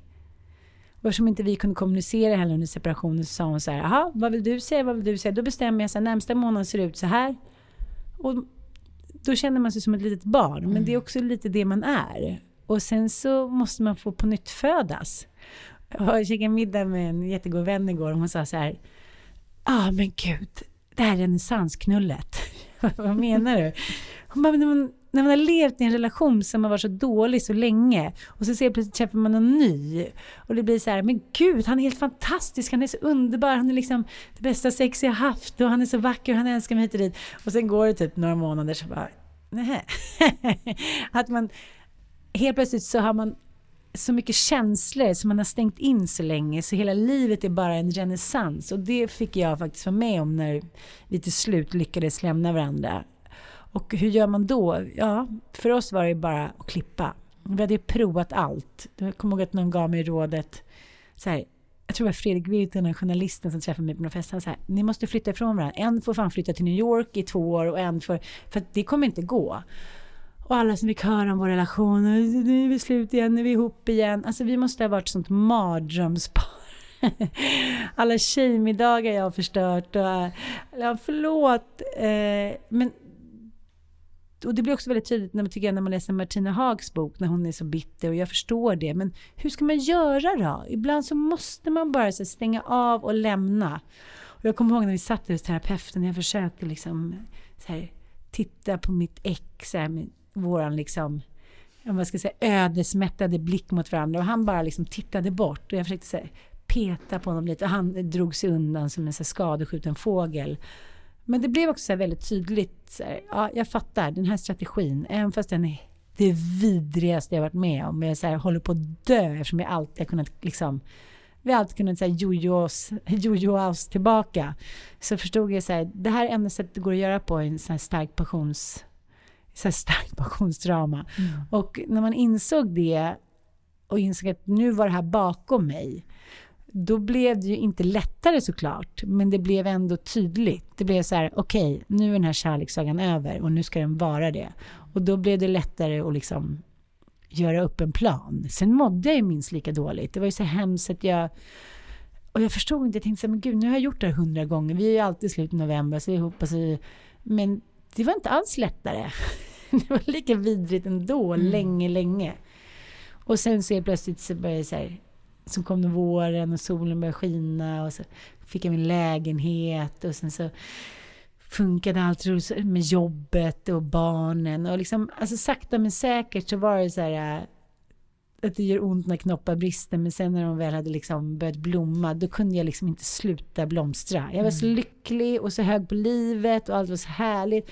Jag fattar inte ens, jag bara, vem betalar mina räkningar och tvättade? Så jag vet ingenting av de där månaderna. De var bara så här, som ett stort egoistiskt kärlekstöcken. Och det vill jag gärna säga, liksom förklara för många som skriver till både mig och Sanna och skriver att ni vill dö eller det här kommer aldrig bli bra hit och dit Nej, jag ska säga så här, vägen är inte enkel och liksom, den är svart och tung och man förbannar sig själv och man blir arg och ledsen hit och dit. Men bara liksom känslan av att man har vågat stå upp för sig själv. Så här, den är så fantastisk och när man väl kommer upp i det där, den känslan skulle jag vilja att alla fick vara med om. Mm. Renässanskänslan. Det är ju så här ofta när man sparar på en massa saker och stänger inne det och sådär så till slut så, det är väldigt många medberoende som exempelvis går in i väggen. Mm. Och du fick verkligen så fysiskt en krasch och hamnade på sjukhus. Mm. Hände det här efter den här relationen eller vart i ditt liv var det? Gud, det hade jag förträngt. det är väldigt många historier som återberättas för mig mm. nu när jag blivit starkare som är så här, va? Gjorde han så? Eller gjorde jag så? Nej, men gud, det Nej, det här var faktiskt precis i början av min relation med mitt ex. Mm. När jag då ganska nyligen hade gått ur en relation, den här relationen med mannen som då faktiskt förnedrade mig och misshandlade mig. Jag är ganska stark fysiskt och alltid varit. Vilket också kan vara så här förrädiskt. För att man är lite så som en kackerlacka. Man kan ligga liksom alla längst ner i klaken och sen två dagar senare så bara Hej, nu har jag fixat håret lite och köpt en ny tröja. Vad gör vi nu? Och alla är så här, va? Men du är inte du utbränd och halvdöd? Så här, nej, nej. Men det som hände då var att jag var ute och gick med min kompis på Rosendal och helt plötsligt så bara föll jag ihop. Jag tänkte, gud, jag är förlamad, liksom med ena sidan.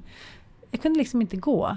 Så det var bara att um, ringa taxi och min kille kom då och tog, ja, vi åkte till Södersjukhuset och jag blev inlagd två dagar och de tog alla prover och sådär. Då sa han, nu måste du ta det lite lugnt. Men jag har varit väldigt, väldigt dålig på det. Och jag tänker att det är en blandning av revanschlusta, oro för att jag själv kommer dö tidigt och liksom att jag har det i mig. Jag, liksom, jag deppar inte så länge utan jag kör på.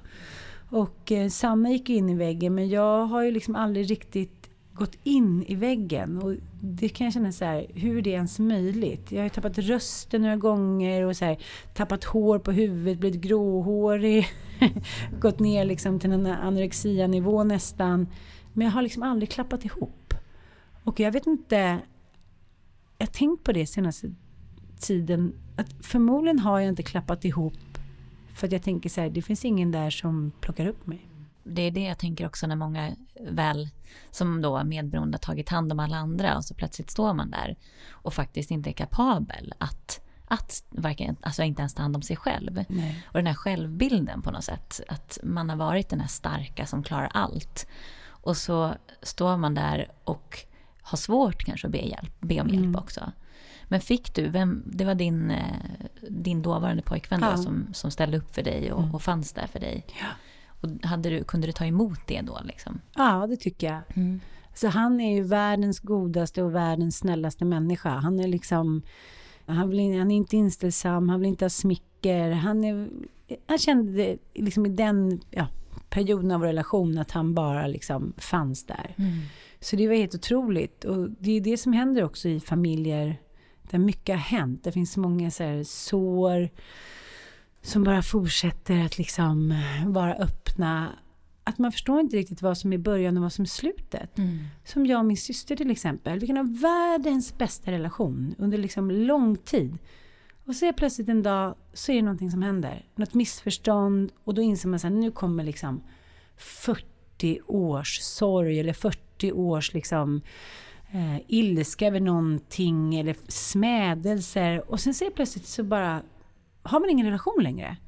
Och sen så liksom går det någon månad och ingen hör av sig och det är stolthet, stolthet, stolthet. Och sen så kanske man läser någon bok om någon som har gått, bort eller man drömmer en dröm eller man kollar ett gammalt fotoalbum så bara Gud förlåt och livet kan ju ta slut när som helst. Och så tänker man så här, vad blev vi osams om? Varför slutade vi höras?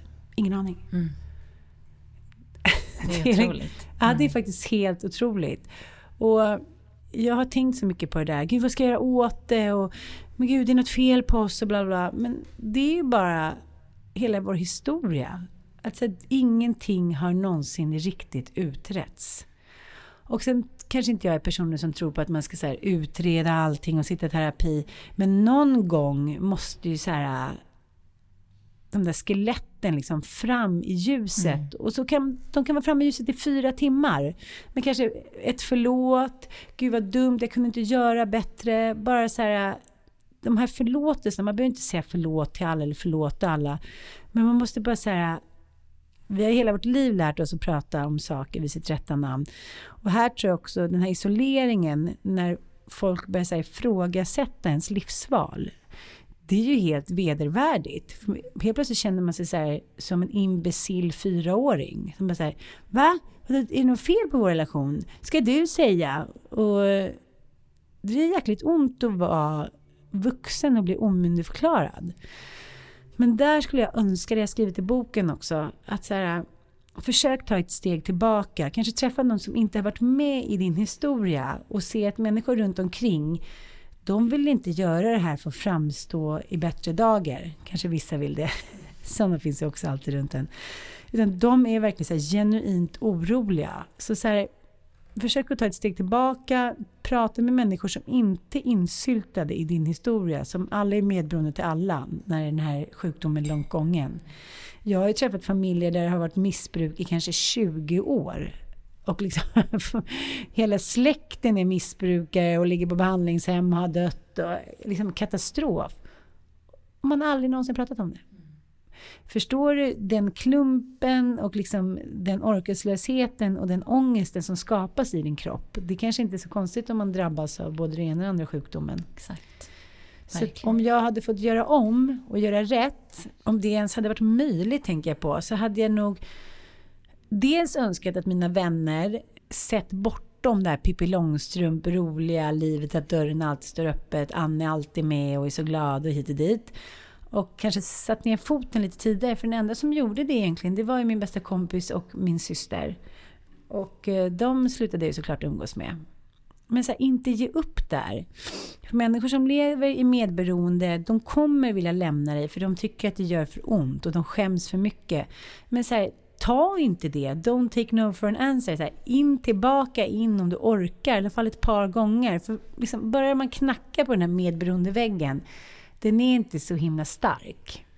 Och man behöver verkligen någon som hjälper en. Och det är tufft och hårt och man kommer få kanske många hårda ord tillbaka och partnern kanske blir galen och släktingar och hit och dit. Jag menar, det är ju verkligen så släktingar som går hand i hand i medberoende. Och jag hör ju hela tiden helt absurda historier. Det vill säga, oäkta barn och missbruk och hit och dit. Och frun eller mannen bara står så här, ingen fara. Nej, det pratar vi inte om. Alltså, det blir alltid galenskap till slut. Det är alltid någonting som liksom glöms bort eller man... Eh, om man inte så erkänner och pratar om saker vid sitt rätta namn, då går det kanske någon månad eller två. Sen är det någonting som händer och så blir det liksom en ny katastrofsituation och alla liksom börjar anklaga varandra och är sårade och lämnar varandra i tystnad. Och, och det påverkar alla ens relationer och det känner jag fortfarande verkligen att det gör i mitt liv. Men jag, gud, jag jobbar med det. Jag jobbar med min struts. När du och Sanna då fann varandra, var det ganska direkt efter den här relationen tog slut? Eller vart någonstans befann vi oss? Jag och Sanna träffades ju för snart sex år sedan. Det var ju första gången när jag eh, hade lämnat mitt ex. Men det här är också en stor skillnad. Då måste man också vara förlåtande mot sig själv. Att det är väldigt lätt att säga så här, men det går aldrig att reparera en sån relation och det går inte, det har hänt för mycket och sådär. Men ta till exempel Sanna och Micke, de har ju faktiskt lyckats och jag tror verkligen att det kan lyckas. Jag tror den stora skillnaden är att de har tillsammans liksom mött det här i form av vad man nu behöver göra, terapi eller prata med varandra eller förlåta varandra eller gå den här vägen tillsammans. När mitt ex tog tag i sin situation, då vet man ju heller liksom inte riktigt vem som dansade vad. Han var ju också medberoende till mig på något sätt, för att det som händer när man då får helt plötsligt en nykter relation, det är att man känner såhär, shit nu är det jag! Nu ska jag ta igen allt, jag ska här, åka till eh, Venedig och liksom måla tavlor, jag ska festa, jag ska göra karriär. Så att balansen som har varit på ett helt annat sätt innan, den fortsätter fast den tar sig andra uttryck och vägar. Och jag kommer ihåg när han kom hem och hade varit på rehab att jag kände så här, nej men alltså jag orkar inte. Nu har han varit borta här massa veckor och jag är ensam med barnen. De var väl två, tre och fem. Såklart var det inte särskilt stabil liksom, hemmasituation utan de var så här, ganska utagerande. Och jag bara så tänkte när han kom hem och var nyfrälst och fräsch och liksom var tyst en hel sommar och gick på möten. Jag kände så här, sitt där i hörnet för så här, jag orkar inte höra ett ord. Men det som vi skulle ha gjort om vi skulle haft någon chans, det skulle ju varit att jag var med på möten, vi skulle ha träffat en liksom, psykolog tillsammans och verkligen så här, försökt förlåta varandra och göra upp en plan. Och det händer också nu tycker jag i Djävulsdansen 2 som handlar om att vara anhörig till någon med psykisk ohälsa. Att det här är så otroligt, otroligt vanligt. Att alla får prata på sitt håll. Men det är ingen som erbjuder att man ska prata tillsammans.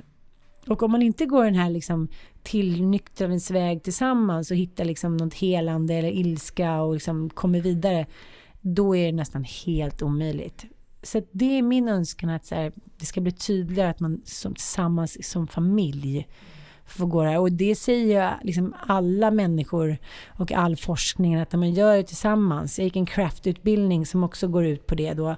Att man liksom, tillsammans med familjen, mormödrar och syskon och allting ska så här, gå den här helande nyktra vägen tillsammans. Jag tror inte att det går annars.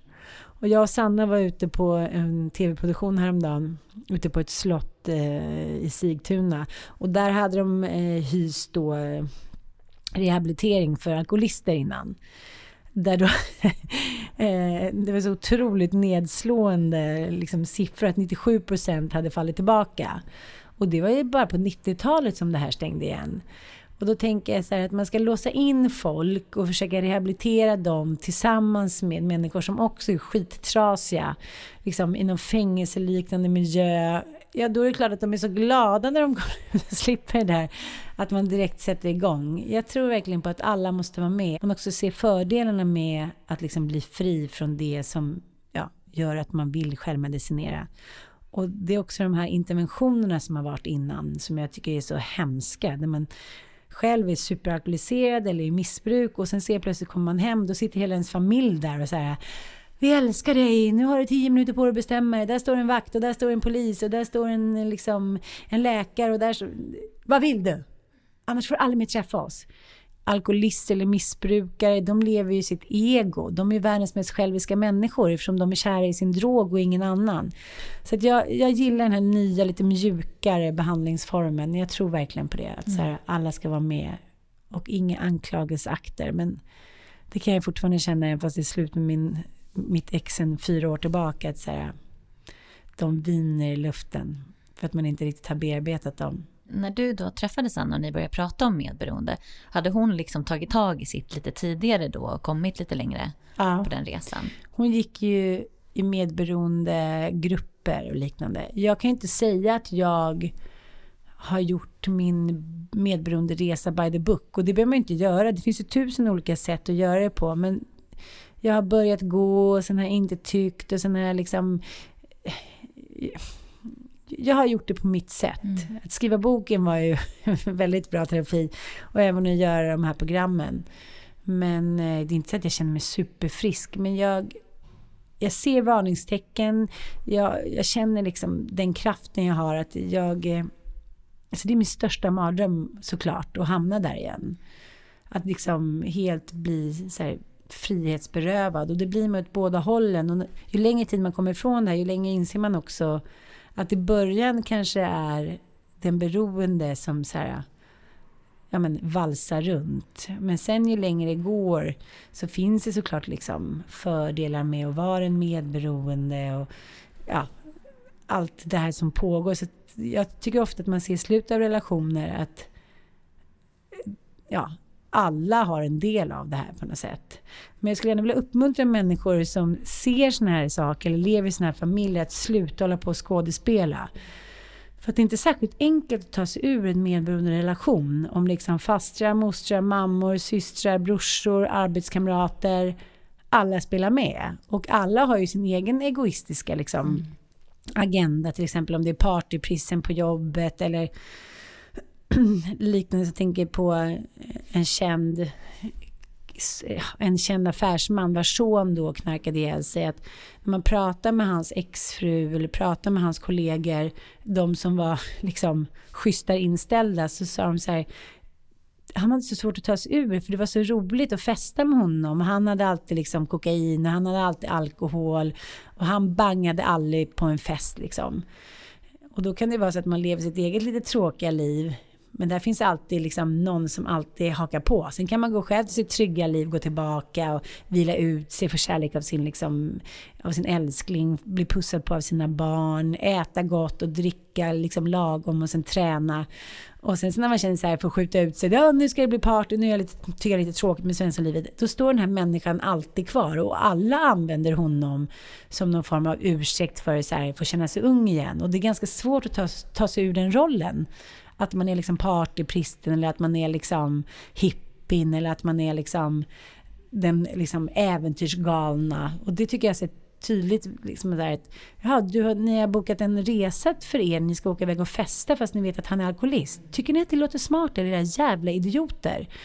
Och nu när jag hör såna här grejer, jag blir tokig. Det är, så här, det är ditt kollektiva ansvar som medmänniska att inte utnyttja människor som man märker är i en position där de inte själva kan välja längre. Och säga ifrån och säga ifrån igen och påpeka inför barnen. Jag har blivit så himla... Så här, nolltolerans är också det här med barn, att man inte ska så här, festa eller bli full eller...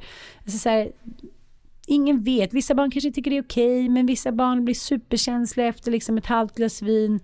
Hur viktigt är det att så här, festa med sina barn? Jag tycker föräldrar idag, det viktigaste är att inte vara tråkig, utan vara så här, en rolig partymamma och en härlig, liksom, eh, ett härligt gäng där de fortfarande minsann ute på krogen och har det roligt. Och just den här bakfyllan som ingen pratar om. Fyllan är väl så här, ja man kommer hem och går och lägger sig, man har förmodligen någon barnvakt.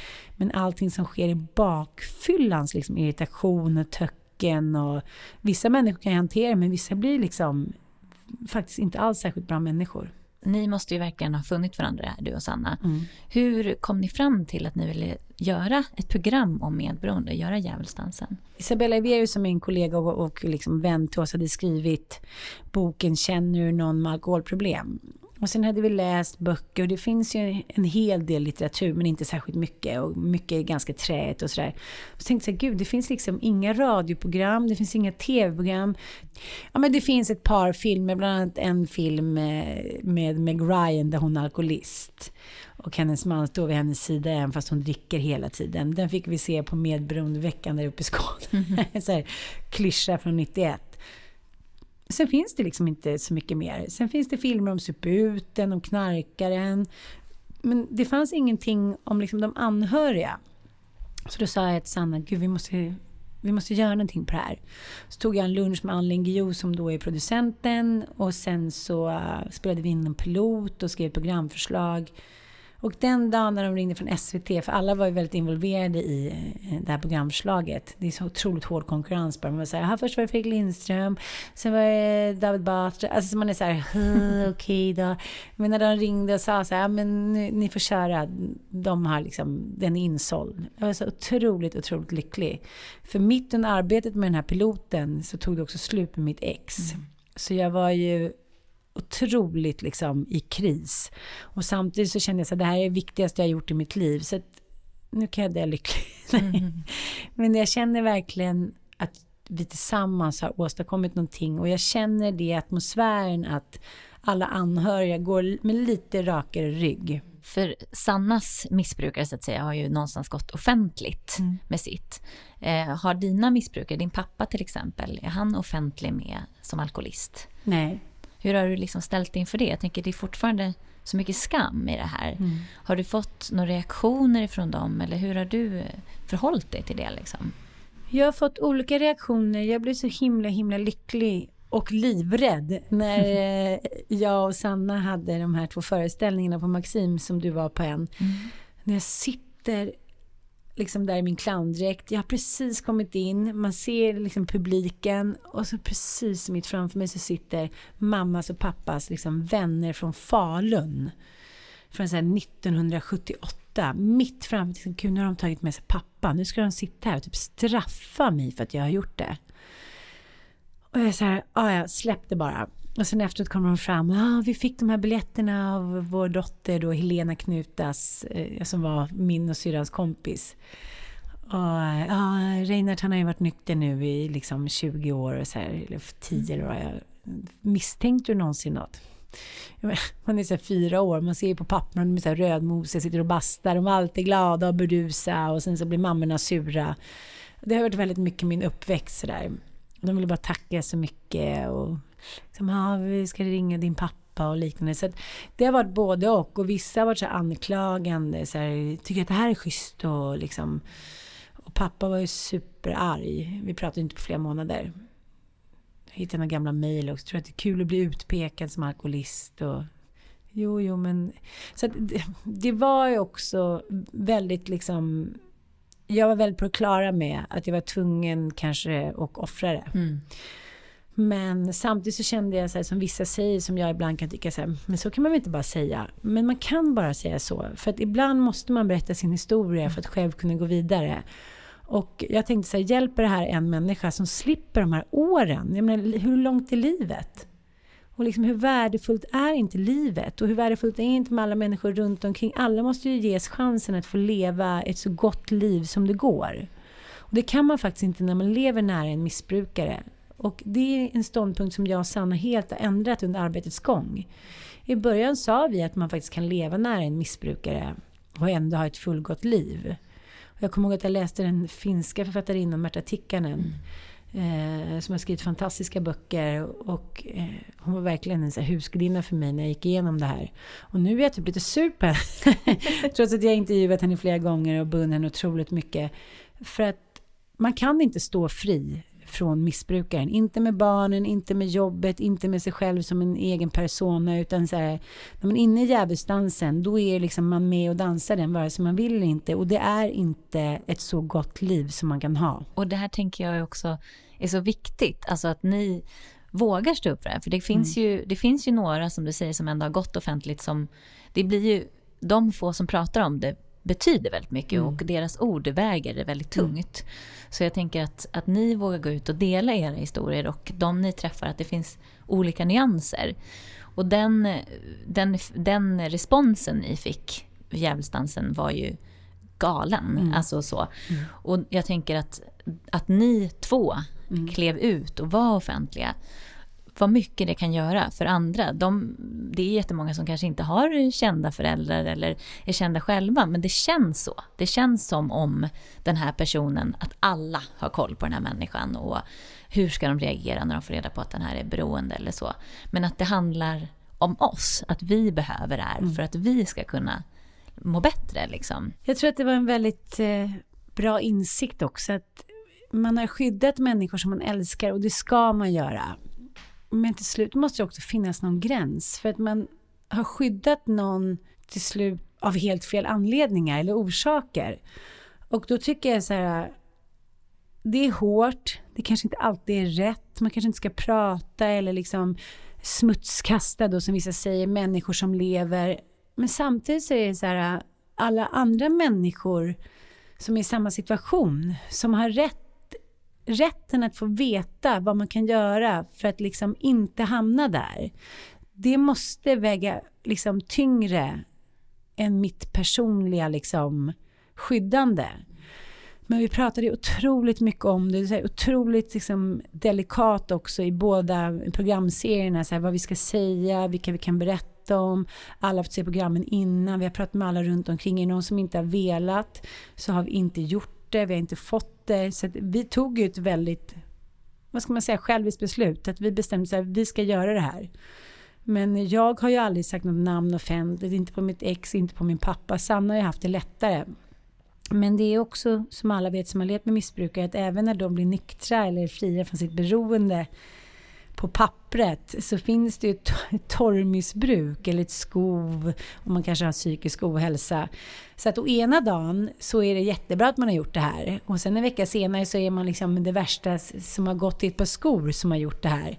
Så att man får ju hela tiden liksom vara lite beredd på kängor. Jag kommer ihåg att, eh, att Ulf då, Sannas pappa, skrev ju på bloggen då att det här var på kvinnor är hemska hit och dit. Och liksom, det är helt vedervärdigt att liksom få skit av liksom de som man har älskat. Men samtidigt så är det så här, jag gör min sak, du har gjort din sak. Du kanske har skrivit eller målat eller berättat via någonting annat. Det här är min historia. Och så här, man har bara en historia, man har sin livshistoria och den måste man få äga. Så att jag har kanske förkastat sådana här saker, liksom, ja men bekännelseböcker eller vad det nu handlar om innan. Men jag förstår hur alla människor som har hamnat i samma situation som jag, hur man har tänkt, hur man har resonerat, man har pratat med människor, man har verkligen försökt vara så respektfull som man bara kan.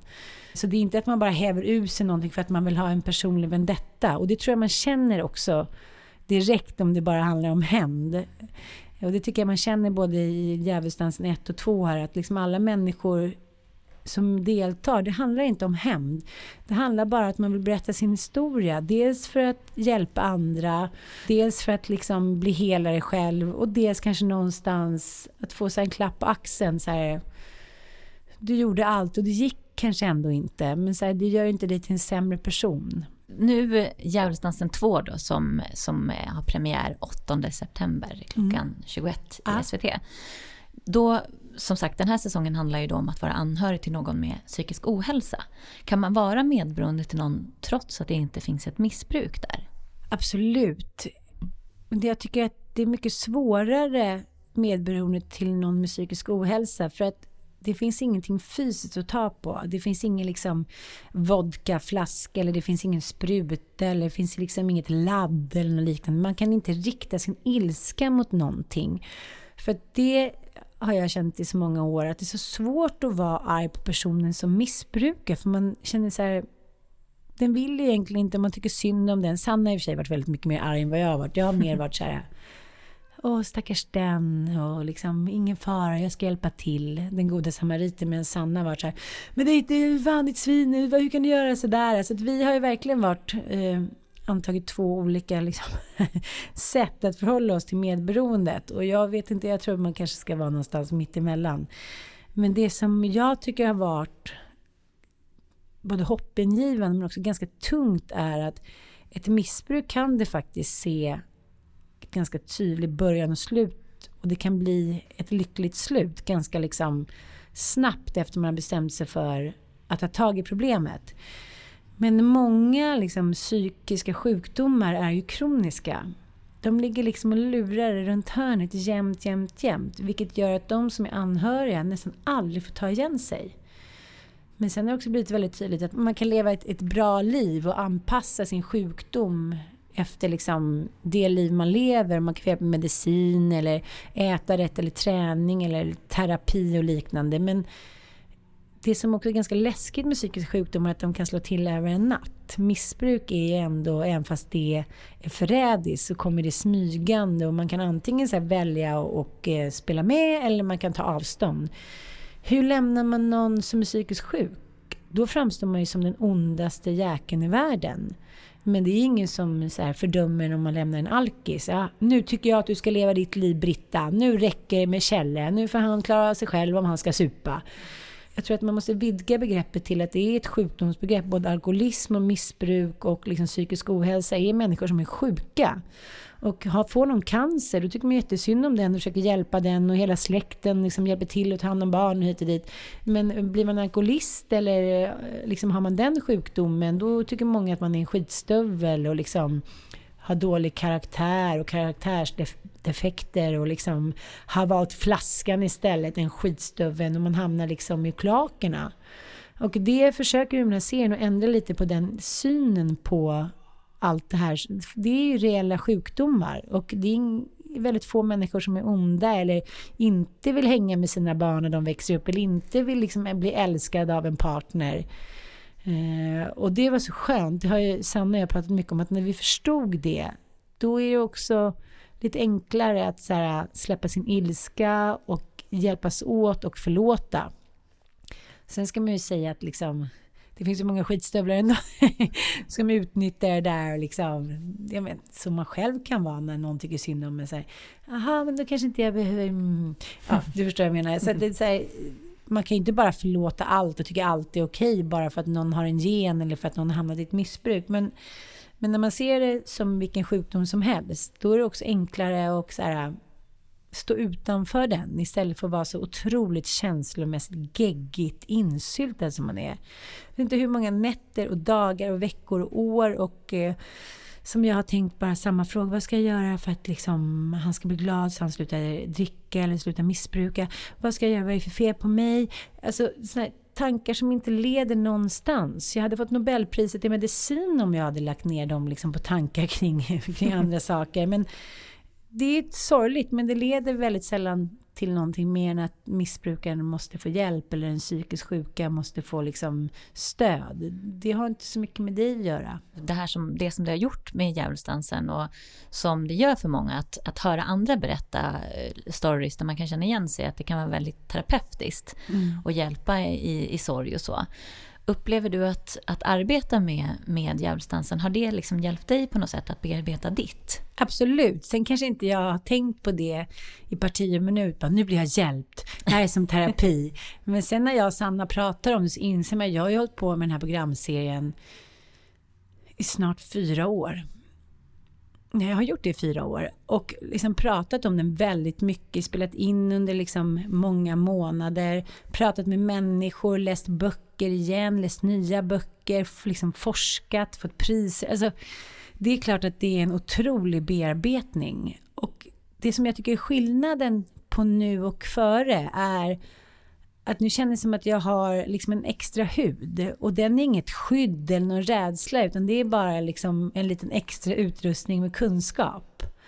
Och den är så otroligt värdefull, för man kan alltid falla tillbaka på kunskapen. Sen kanske inte den alltid är rätt eller riktig och känslorna står i vägen hit och dit. Men det är ingen som kan komma och säga till mig nu, så, nej, men det beror på det där. Så att nu, mm, nej, för att jag vet vad det beror på. Jag liksom, vi sa det, det är som att läsa en fil. kand varje gång vi gör ett sånt här avsnitt.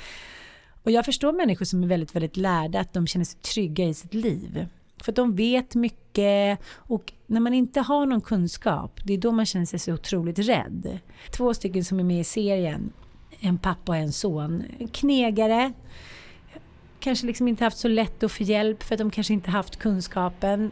Att se dem nu när de har fått kunskap och pappan sitter med i olika grupper och han har liksom lärt sig allt om det här och den här psykiska ohälsan och sin son. Att se honom med liksom den extra utrustningen istället för att sitta hemma och känna sig osäker och inte veta varför saker och ting är. Och den här isolationen som liksom medförs av att man känner sig utanför och inte har kunskap, man känner sig dum när man får den kunskapen, och den behöver inte ta så lång tid att få. Det är, liksom, det är bara att plöja eller prata med människor. Och vi har ju pratat med så otroligt mycket människor och fått så mycket mejl och telefonsamtal och människor kommer fram efter föreläsningar och på stan. Och jag tycker den gemensamma nämnaren är ensamheten. Att man tror att man är ensam. Och både psykisk ohälsa och alkoholism då till exempel, om man tar rent så här, statistiskt eller liksom siffermässigt så är det ju minst en miljon i vardera falangen som är anhöriga. Det är väldigt, väldigt, väldigt många människor i vårt land och jag tror att det kanske kan vara ännu mer. Eh, så tänk dig att i alla fall sitta där och må dåligt och känna så här, jag håller på att förlora kontrollen, den jag älskar kanske förvandlas till någonting. Men jag är inte ensam, det finns en miljon till. Det är en ganska tröstande tanke. Nu kommer ju som sagt Djävulsdansen 2 ha premiär. Jag tänker då, vi tipsar givetvis om att titta på Djävulsdansen och läsa boken och gärna hålla koll på vart ni föreläser och så. Men jag tänker så här, din resa till ditt tillfrisknande medberoende, jag tänkte ju på det nu när du blev rörd liksom och att du mm. pratade om din sorg och sådär, det är som olika lager sådär som skalas av. Och för mig var det ju verkligen så att det tog ganska lång tid innan jag vågade börja vara i sorgen. Liksom. Jag tyckte att det var så obehagligt. Och nu kan jag nästan känna mig tacksam över att jag, att jag vågar det. Men jag tycker fortfarande att det är läskigt. Mm. Men kan du beskriva liksom din väg, om du skulle ge som ett råd till då människor som känner igen sig i begreppet medberoende. Vad har, vad har hjälpt dig? Jag har provat mesta. Men om jag ska göra en liksom om jag ska göra som en liten pamflett mm. över vad som har hjälpt så har det det starkaste, liksom tydligaste minnet är när jag gick på Alanon första gången och fick en mentor och satt där tillsammans med alla de här människorna som i olika grad är medberoende och alla de här liksom, tragiska historierna jag hörde och ändå se de här goda människorna som vill hjälpa, som är på god väg att skapa sig ett liv liksom, som är deras. Så att jag tror på så här, prata med likasinnade när du gör det, när du träffar andra som är i samma situation och när du vågar prata om det, du behöver inte prata om det kanske de tio första mötena, men det kommer komma. Den befrielsen, de energierna som har suttit lagrade i din kropp, den befrielsen när du går ut ur det där rummet när du har vågat prata om det. Alltså, jag kan inte beskriva den. Det är som att man så väger 23 kilo mindre bara på en timme. Så ett, prata om det. Två, prata med många om vad som har hjälpt dem så att du får rätt hjälp. För jag menar, det vet väl alla, man går till en läkare som man tycker inte alls passar ihop med, man går till en tandläkare som bara rycker ut tänderna, man går till en psykolog som tycker så här, helt olika mot en själv. Så, så här, försök att hitta liksom, den bästa hjälpen för dig och prova olika metoder och lita på din magkänsla. Om inte det känns rätt, testa något annat sätt. För liksom ett sätt eh, som har funkat för mig kanske inte funkar för någon annan. Tre, träna så himla hemskt. Men bara så här, gå de här promenaderna och sen så när jag liksom orkade mer, sen började jag jogga och sen liksom känna att jag fick kontroll över min kropp. Att den här trötta kroppen som liksom hade fått barn och burit på sorg och stress, att den liksom också fick blomma på något sätt. Sen tror jag på att ta ett litet geografiskt avstånd. Det behöver inte vara långt, men, men så här, att komma iväg om det finns möjlighet. Några dagar med någon som du litar på, som liksom finns där för dig och se saker och ting lite utanfrån. Det är också väldigt, väldigt viktigt.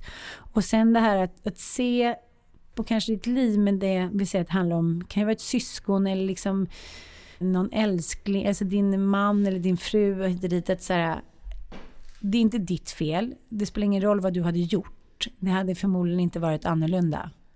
Det finns en förlåtelse i det att så här, det är en sjukdom. Du måste inse det. Att det spelar ingen roll liksom hur härlig mat du lagar, hur tillåtande du är, om du plockar undan flaskor, om du ringer jobbet, om du ligger med honom eller henne när hon vill eller han vill bara för att det ska liksom dämpa allting. Så det spelar ingen roll hur mycket du än gör så kommer den här personen ändå välja sitt missbruk så länge den är sjuk.